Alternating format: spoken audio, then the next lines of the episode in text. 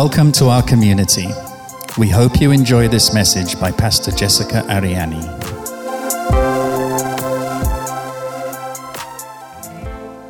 Beberapa minggu yang lalu kita sudah membahas mengenai apa tujuan kita ada, yaitu supaya kita bisa berbuah. Siapa yang masih ingat khotbahnya pada hari itu? Berbuah.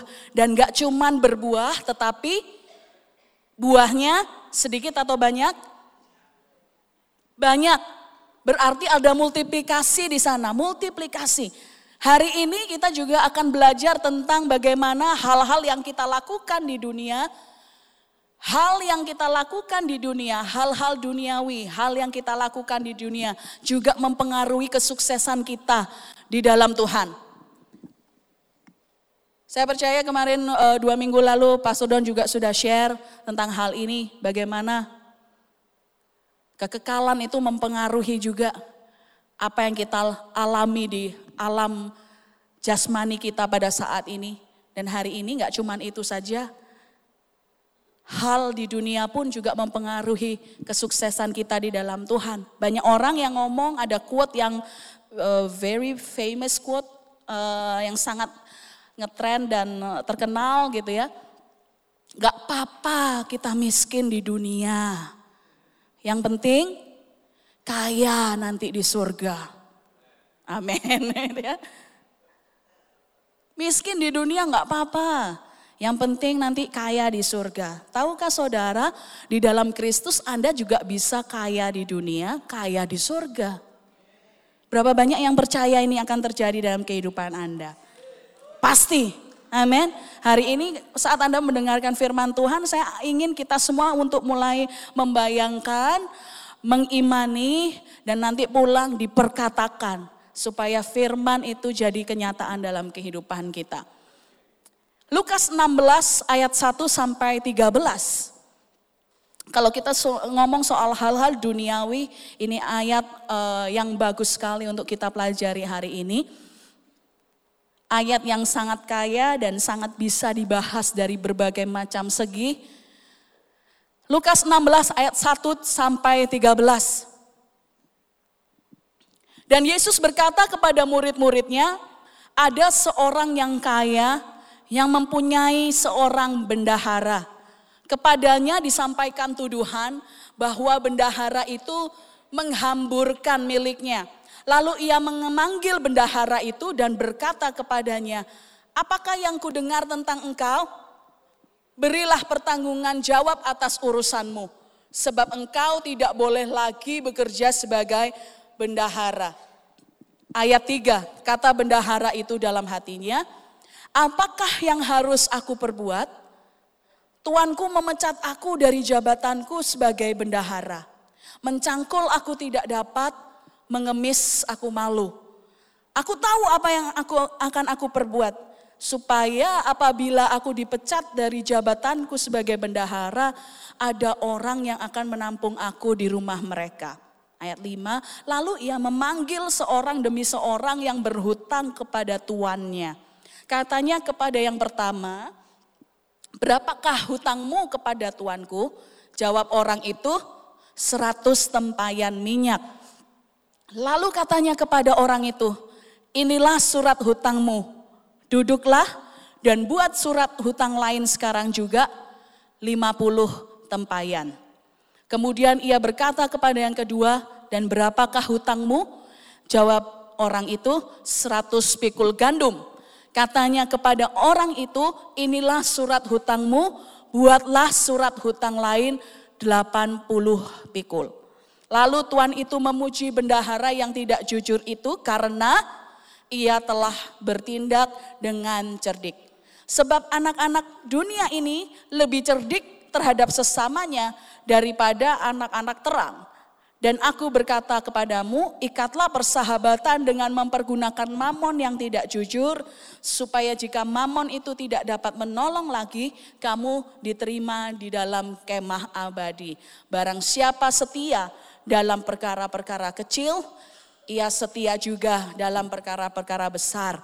Dan barang siapa tidak benar dalam perkara-perkara kecil, ia tidak benar juga dalam perkara-perkara besar ayat 11. Jadi jikalau kamu tidak setia dalam hal mamon yang tidak jujur, siapakah yang akan mempercayakan kepadamu harta yang sesungguhnya? Dan jikalau kamu tidak setia dalam harta orang lain, siapakah yang akan menyerahkan hartamu sendiri kepadamu? Seorang hamba tidak dapat mengabdi kepada dua tuan karena jika demikian ia akan membenci yang seorang dan mengasihi yang lain. Atau ia akan setia kepada yang seorang dan tidak mengindahkan yang lain. Kamu tidak dapat mengabdi kepada Allah dan kepada Mamon. Saya lihat dari sini wajah Anda mulai serius. Hah? Firmannya unik ayatnya gitu ya. Tapi saya percaya nggak ada satupun uh, hal yang Tuhan Yesus ceritakan yang nggak ada maksudnya dan nggak ada maknanya. Semuanya kita bisa pelajari. Nah saudara, ayat ini, satu perikop ini bisa kita bahas dari berbagai segi. Tetapi saya mau batasi pembahasan kita pada hari ini tentang kesuksesan. Kalau kita mau sukses itu kerat, eh, erat kaitannya dengan kemampuan Anda dan saya untuk bisa move on dari masa lalu kita. Apa pun yang sudah terjadi di masa lalu, kita perlu belajar dari sana, tapi bukan untuk tinggal di masa lalu kita. Pada waktu si bendahara ini dalam bahasa Inggrisnya dibilang dia ini manager. Waktu bendahara atau manajer ini dipanggil sama tuannya, dia tahu persis bahwa dia ini sudah melakukan suatu kesalahan dan bahwa dia pasti akan membayar harganya. Makanya tuannya ngomong kamu nggak bisa lagi jadi bendahara kalau nggak jujur. Gitu. Dalam kehidupan Anda dan saya pun Anda dan saya pernah bikin kesalahan dan pernah mengalami yang namanya kegagalan. Boleh saya tahu berapapun umur Anda saat ini, boleh saya tahu apakah ada di antara Anda yang nggak pernah bikin kesalahan dan nggak pernah mengalami yang namanya kegagalan. Kalau boleh angkat tangan. Berapapun umurnya dari nol sampai berapa gitu ya, saya nggak mau sebutkan. ya. Saya tahu setiap kita pasti pernah mengalami yang namanya masa-masa sulit, pernah melakukan kesalahan, pernah mengalami yang namanya kegagalan. Tetapi yang hal yang saya mau kita belajar pagi hari ini, Si manajer, si bendahara ini tahu kalau dia sudah melakukan kesalahan dan pada saat dipanggil dia langsung sadar bahwa aku sedang dalam masa kritis ini. Sedang mengalami krisis dalam kehidupannya dia. Kalau tadi kita baca ayatnya uh, dipanggil, kemudian diminta kasih pertanggungjawaban, kemudian dia langsung berpikir dalam hatinya, ayat 3, apakah yang harus aku perbuat? Waduh, kalau mungkin bahasa zaman now, waduh, Terus habis gini aku mesti ngapain ya? Tuanku memecat aku dari jabatanku sebagai bendahara. Ini sebuah krisis. Karena dia bilang seperti ini, mencangkul aku nggak bisa, ngemis pun aku malu no. Gitu ya. Nyangkul nggak bisa, ngemis apalagi aduh. Dia mulai ada dalam krisis terus mau ngapain? Berapa banyak sering kali kita mau sukses, tapi nggak mau dihadapkan pada situasi-situasi yang bisa memungkinkan kita untuk berpikir kreatif, yang bisa memungkinkan kita untuk jadi lebih sukses lagi. Kita maunya semuanya jalannya mulus. Sekali bendahara tetap bendahara seumur hidup.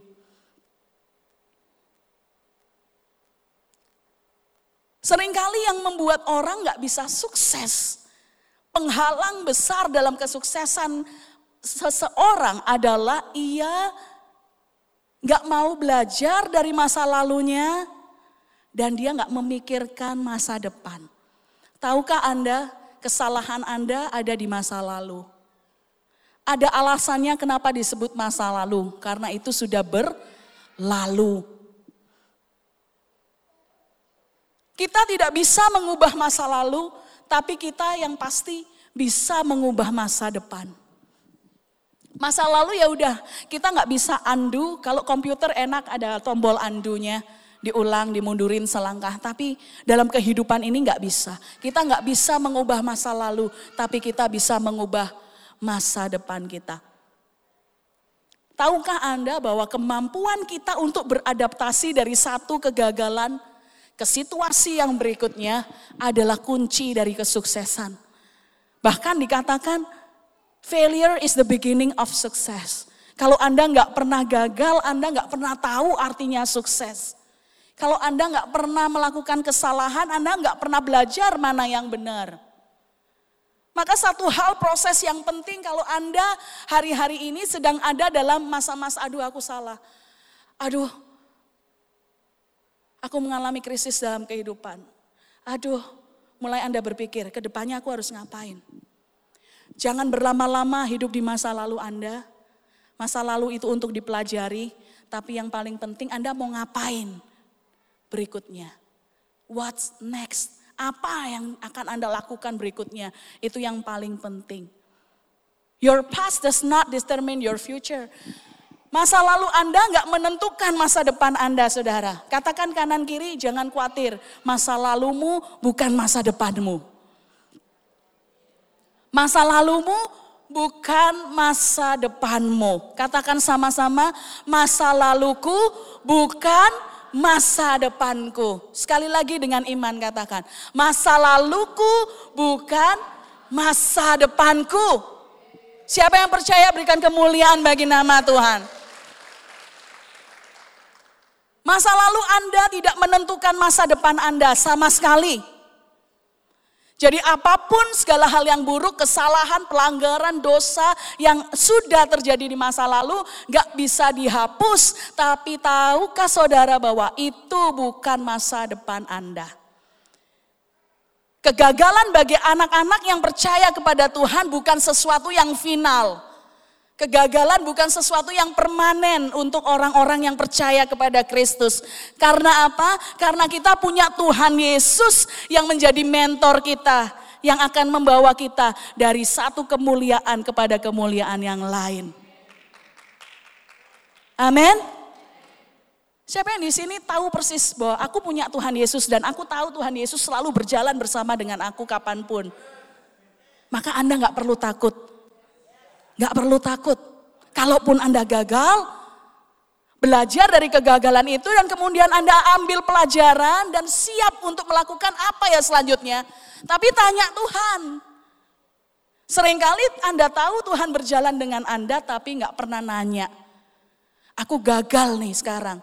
Terus apa berikutnya? Dipikir dengan pikiran sendiri, dengan kekuatan sendiri. Tanpa tanya sama Tuhan. Tuhan gimana ya Tuhan? Habis ini apa Tuhan? Orang yang berjalan selalu bersama dengan Tuhan, selalu konsultasi dong sama dia. Amin. Amin. Kapan terakhir Anda konsultasi sama Tuhan? Kalau konsultasi di dunia bayarnya per jam. Tapi puji Tuhan, konsultasi sama Tuhan gratis. Dan gak perlu batasan waktu. Anda bisa selalu datang sama Tuhan kapan pun Anda perlu dia. Kapan pun Anda perlu dia. Dan berita bagusnya, kita nggak pernah tidak butuh Tuhan. Selalu butuh Tuhan. Semua kesalahan kita, tadi Arnold sudah sebutkan. Semua kesalahan kita, kegagalan kita, dosa kita sudah ditanggung semuanya sama Tuhan. Waktu ia mati di kayu salib. Ditanggung semuanya. Bahkan tahukah saudara bagi Allah kita pun kematian itu bukan sesuatu yang final. Taunya dari mana? Dia mati, tapi bangkit lagi pada hari yang ketiga. Even death is not final for our God. Amin. Apa yang perlu kita takutkan? Apa yang perlu kita lakukan? Ke depannya itu yang selalu penting.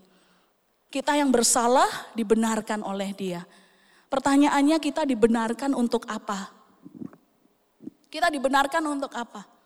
Kita dibenarkan untuk belajar mengampuni dan membebaskan orang lain. Di sini bagian yang funnya gitu ya. Kita dibenarkan untuk belajar mengampuni dan mengampuni dan mengampuni dan membebaskan dan membebaskan orang lain. Saudara, di minggu-minggu yang lalu kita udah belajar kalau Tuhan itu menabur benih kepada kita. Waktu dia mati di kayu salib, dia menabur benih yang namanya pengampunan. Anda diampuni. Setelah Anda diampuni, Tuhan pasti punya tujuan supaya benih ini berbuah bermultiplikasi. Apa yang Anda lakukan setelah Anda diampuni? Nggak melakukan apa-apa. Seharusnya tidak demikian saudara. Waktu Anda tahu Anda diampuni, Anda bertemu dengan orang lain. Banyak sekali orang di sini. Anda belajar mengampuni orang lain. Pada saat kita belajar mengampuni orang lain, di situ proses multiplikasinya mulai jalan benih pengampunan dari Tuhan Anda terima, benih pengampunan yang ada di dalam diri Anda dimultiplikasikan ke orang lain. Berikan pengampunan kepada orang lain. Nanti orang lain diampuni, diberikan mereka memberikan pengampunan lagi kepada orang lain. Mereka mengampuni dimultiplikasikan lagi dengan mengampuni orang lain. Kalau Anda dibebaskan karena Tuhan kita sudah bangkit dari maut, Anda pun bermultiplikasi dengan apa? Membebaskan orang lain lagi. Orang lain yang sudah bebas akan cerita ke temannya lagi yang masih terikat. Eh datang sama Tuhan Yesus, Tuhan Yesus bisa membebaskan kamu. Dia cerita lagi, terjadi kebebasan, kebebasan, terjadi kebebasan, terjadi kebebasan. Itulah Anda bisa bermultiplikasi. Kita dibenarkan, Pastor Don sudah sampaikan, multiply freedom and forgiveness harus dimultiplikasikan. Mulai tengok kanan kiri Anda. Ada nggak yang perlu saya ampuni hari ini? Praktek habis ini. Nggak ada yang mau noleh. Kenapa saudara? Menurut saya mengampuni itu adalah the ultimate lesson. Mengampuni itu adalah pelajaran yang pamungkas mengampuni dan membebaskan orang lain adalah dua hal yang gak bisa kita pisahkan. Mengampuni adalah pintu gerbang bagi Anda untuk bisa merasa bebas. Orang yang gak bisa mengampuni, seumur hidupnya dia akan merasa terikat, gak bisa plong terus dalam hatinya. Begitu Anda mengampuni, kebebasan sejati itu terjadi dalam diri Anda dan juga orang lain mengampuni pintu gerbang kepada kebebasan yang sejati. Dan tahukah Anda, hanya orang yang bebas yang bisa mengampuni. Hanya orang yang bebas yang bisa mengampuni. Jadi yang mana dulu? Kebebasan dulu atau mengampuni dulu? Dua-duanya seperti telur dan ayam. Mengampuni dulu baru Anda bebas. Bebaskan dulu, Anda harus bebas dulu supaya bisa ngampunin. Terus gitu terus. Setiap kali Anda lihat orang, nih orang perlu dibebaskan atau perlu diampuni? Nah tanya gitu ya. Waktu Anda ketemu orang tanya, nih orang perlu dibebaskan atau diampuni? Karena saya punya sumbernya nih. Tuhan Yesus Kristus ada di dalam saya. Kalau Tuhan sudah bebaskan saya, Tuhan sudah ampuni saya, maka kamu juga bisa bebas dan bisa diampuni. Amin. Amin. Luar biasa Tuhan kita. Kita dibenarkan untuk belajar mengampuni dan membebaskan orang lain. Tuhan gak mau benih yang ada pada Anda cuman berhenti sampai Anda aja. Tuhan mau Anda praktek setiap benih, taburkan lagi kepada orang lain. Kembali ke cerita tentang bendahara manajer tadi. Bendahara ini kemudian belajar sesuatu hal. Ini unik saudara ya. Apakah yang harus aku perbuat boleh ditampilkan lagi ayat yang ketiga, slide keempat. Kata bendahara itu dalam hatinya apa yang harus aku perbuat? Tuhan, Tuanku sudah mencat aku sudah jabatan sebagai bendahara. Saudara, kalau mau sukses, pertanyaan yang selalu ada di dalam pikiran kita harusnya, kok aku bisa salah? Bukan itu. Tapi pikiran yang harus ada di dalam pikiran kita, apa yang harus aku perbuat ya? Habis ini apa ya? Habis ini aku mesti ngapain ya? Tapi kebanyakan yang sering saya lihat orang begitu gagal udah nggak mau mikir lagi. Aduh nggak tahu lah nanti ke depannya mau jadi apa terserahlah. Saya mau ambil time time out dulu deh dari hidup ini. Gagal ya udah biar gagal aja. Menikmati kegagalannya. Kegagalannya dinikmati. Terus nggak cuman itu, bukannya berpikir apa yang bisa dilakukan, malah berpikir apa yang dia nggak bisa lakukan. Banyak nih saya temukan, aku udah gagal, gimana ya? Terus aku mau ngapain? Terus kamu, yang penting kamu mau ngapain ke depannya? Kalau saya konseling seperti itu biasanya. Terus ke depannya kamu mau ngapain? Nggak tahu, Cik. Apa ya yang kira-kira aku bisa lakukan? Terus muncul kata-kata ini. Mencangkul aku nggak bisa. Mengemis aku malu. Nyanyi fals. Jabat tangan nggak punya senyum. Kemudian mau ngasih persembahan banyak nggak punya banyak. Ini apa yang bisa? Teman-teman, Tuhan sudah kasih sama kita segala yang kita perlukan ada dalam diri kita. Kalau kita jawab di hadapan Tuhan, aku apa yang bisa aku perbuat? Ini aku nggak bisa Tuhan, ini aku juga nggak bisa, ini aku nggak bisa. Lama-lama Tuhan bilang, lah kamu itu lo bisa nih apa Tona? Gitu, saudara. Dalam bahasa Surabaya itu, terus kon iso eh opo lah ngono ya toh? Lah ini nggak iso, ini nggak iso, ini nggak bisa, itu nggak bisa, terus isane apa?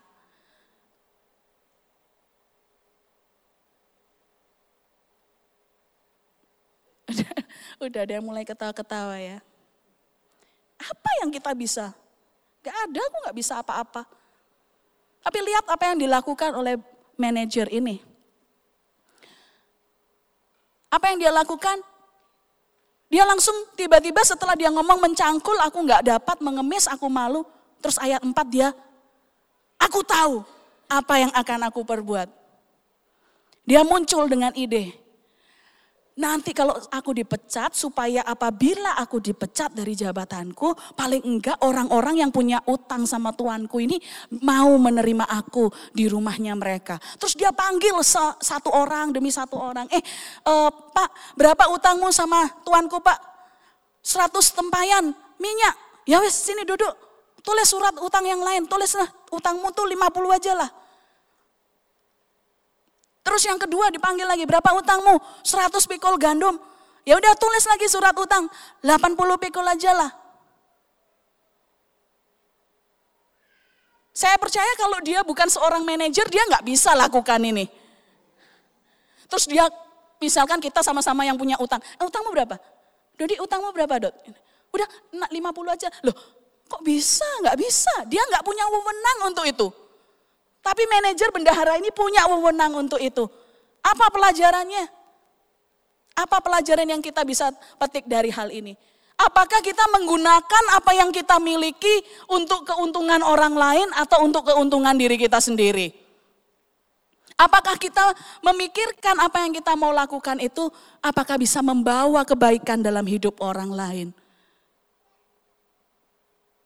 Anda mulai berpikir, loh tapi dia nggak jujur, kok bisa Nah, gitu ya. Kalau Anda lihat kuncinya di ayat yang berikutnya itu adalah lalu Tuhan Tuhan itu memuji bendahara yang tidak jujur itu bukan karena dia tidak jujur.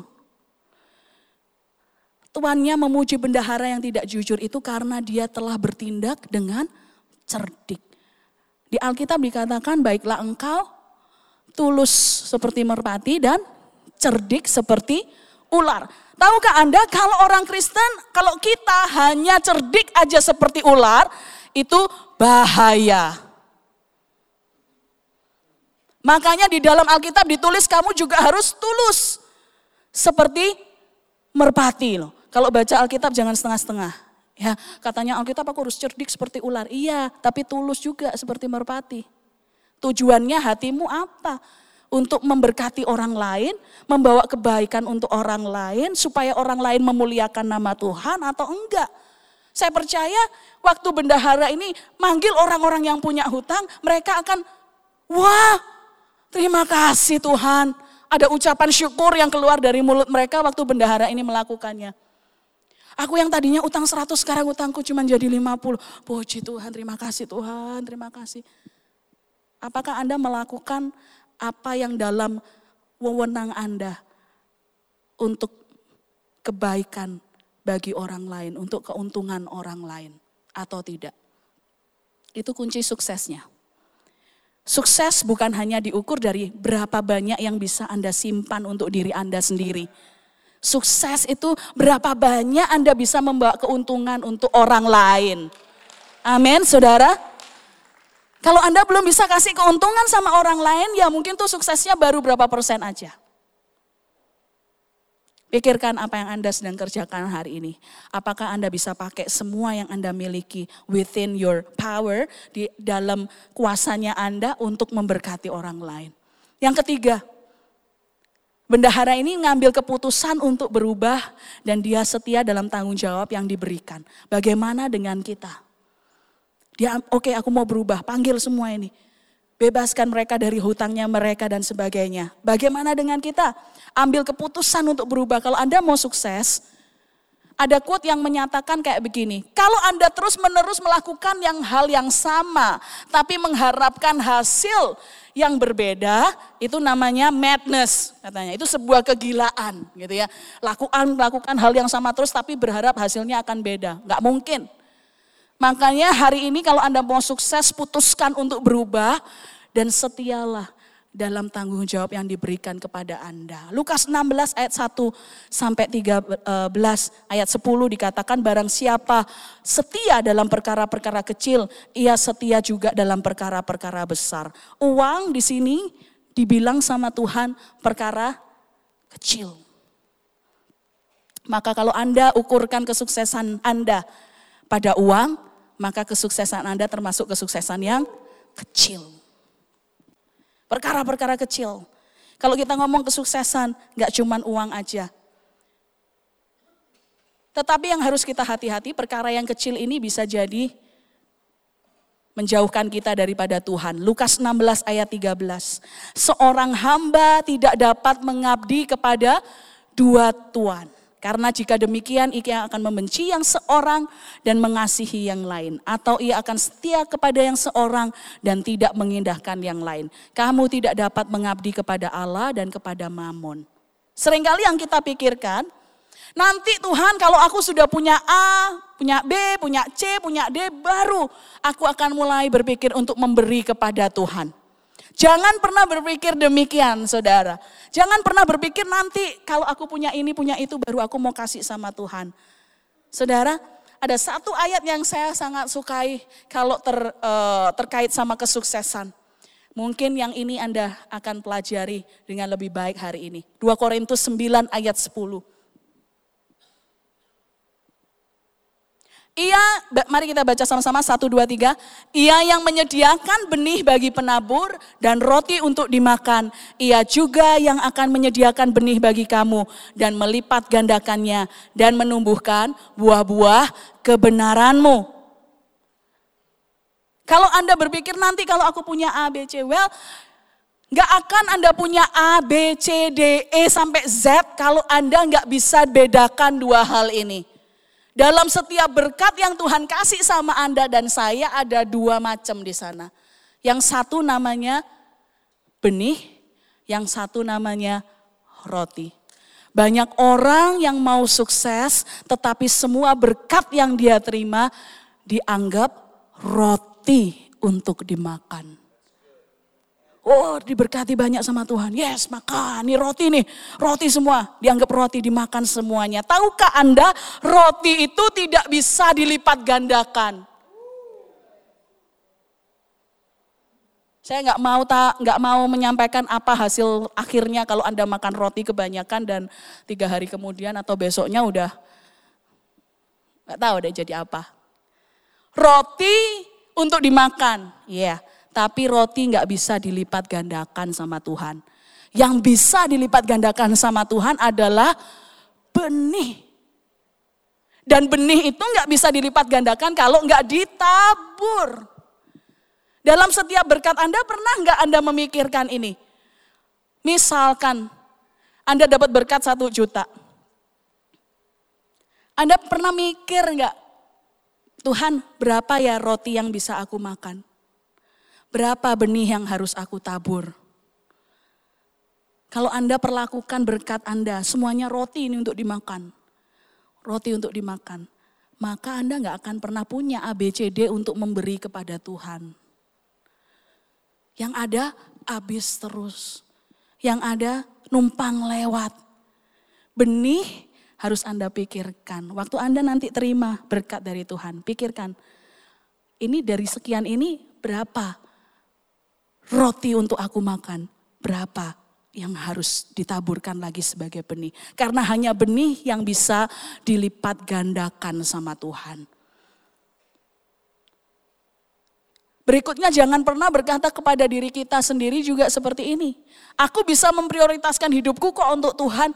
Di saat yang sama aku akan memprioritaskan diriku untuk hidupku untuk hal-hal yang duniawi. Gak bisa saudara. Karena ayatnya tadi apa? Seorang hamba gak bisa mengabdi kepada dua tuan. Dia membenci yang seorang, mengasihi yang lain. Yang mana yang lebih enak bagi dia, itu yang lebih diikutin. Maka putuskan sekarang ini untuk mau prioritaskan hidupmu untuk Tuhan. Saya sampai kepada sebuah kesimpulan. Kalau Anda mau sukses yang pertama move on dari masa lalu Anda, pikirkan masa depan Anda. Yang kedua, gunakan apa pun yang ada padamu untuk membawa keuntungan kebaikan bagi orang lain multiplikasikan pengampunan dan kebebasan dalam hidup orang lain. Jangan cuma kita yang diampuni dan dibebaskan. Berubah dari sikap kita yang lama, putuskan untuk berubah dan setia. Orang yang gak setia jarang yang sukses saudara. Baru ini gak bisa pindah, oh, ini gak bisa gak mau ah. Ini gak bisa, oh ini orang setiap kali gagal kita pindah Gak akan ada yang namanya kesuksesan.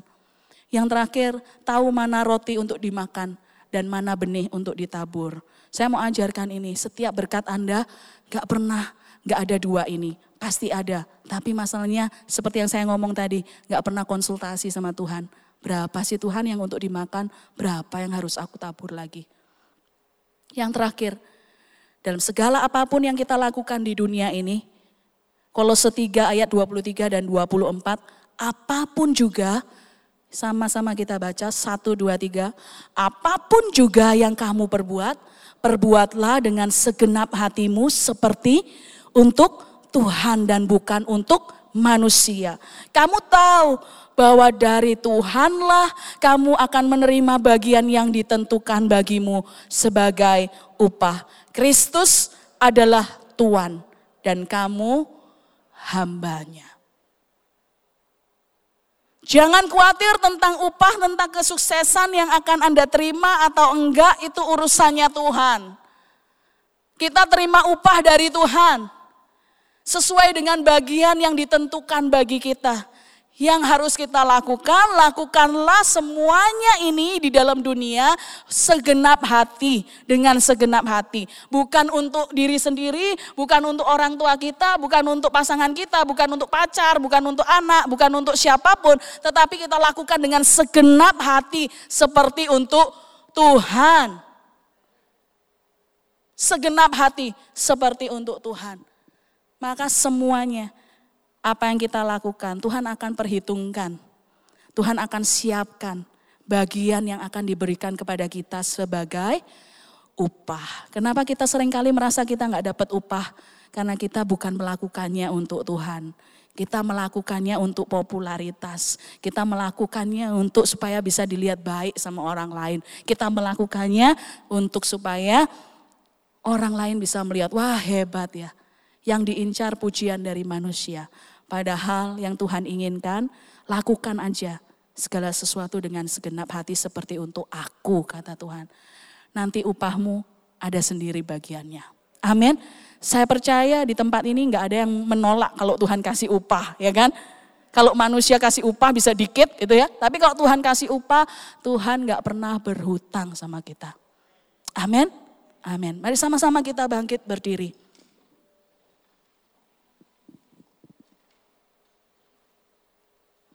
Tuhan Yesus, pagi hari ini kami mengucap syukur Tuhan kau ajar kami begitu banyak hal Tuhan. Ajar kami dalam setiap kegagalan yang kami lalui, setiap kesalahan kami. Kami belajar sesuatu bahwa kegagalan kami bukan sesuatu yang permanen. Karena di dalam engkau ada pengharapan senantiasa. Di dalam engkau ada sukacita. Bapak aku berdoa buat setiap umatmu di tempat ini. Biar mereka bisa melihat.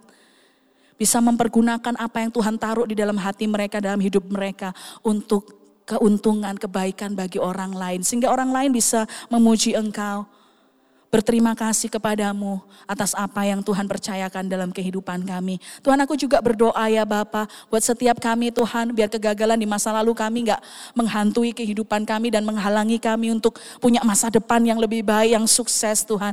Kami berdoa Tuhan kalau ada sikap-sikap di dalam kehidupan kami yang perlu diubah, Roh Kudus tolong kami tunjukkan sikap apa yang harus kami rubah dan tunjukkan kepada kami apa yang harus kami lakukan. Beri kami hikmat supaya kami tahu apa yang harus kami lakukan ke depan. Kami mau jadi orang-orang yang setia di hadapanmu Tuhan. Kami juga mau Tuhan belajar Tuhan Yesus untuk memperlakukan berkat Tuhan Bukan hanya sebagai roti yang bisa kami makan habis. Tetapi dalam setiap berkatmu kami tahu ada benih yang harus kami taburkan kembali. Bapak aku berdoa setiap benih yang ditaburkan oleh anak-anakmu di tempat ini akan dilipat gandakan oleh Tuhan. Sedemikian rupa bahkan berkelimpahan di dalam kehidupan kami ya Tuhan. Terima kasih Tuhan. Terima kasih Bapak. Mampukan kami untuk selalu kami ingat dalam pikiran kami apa pun yang kami lakukan. Biarlah kami melakukannya untuk Engkau ya Tuhan, bukan untuk manusia. Karena kami mau upah yang dari Engkau sendiri, bukan upah yang lain Tuhan Yesus. Terima kasih Bapa. Kami mengucap syukur hanya di dalam nama Yesus. Kami berdoa. Haleluya. Amin.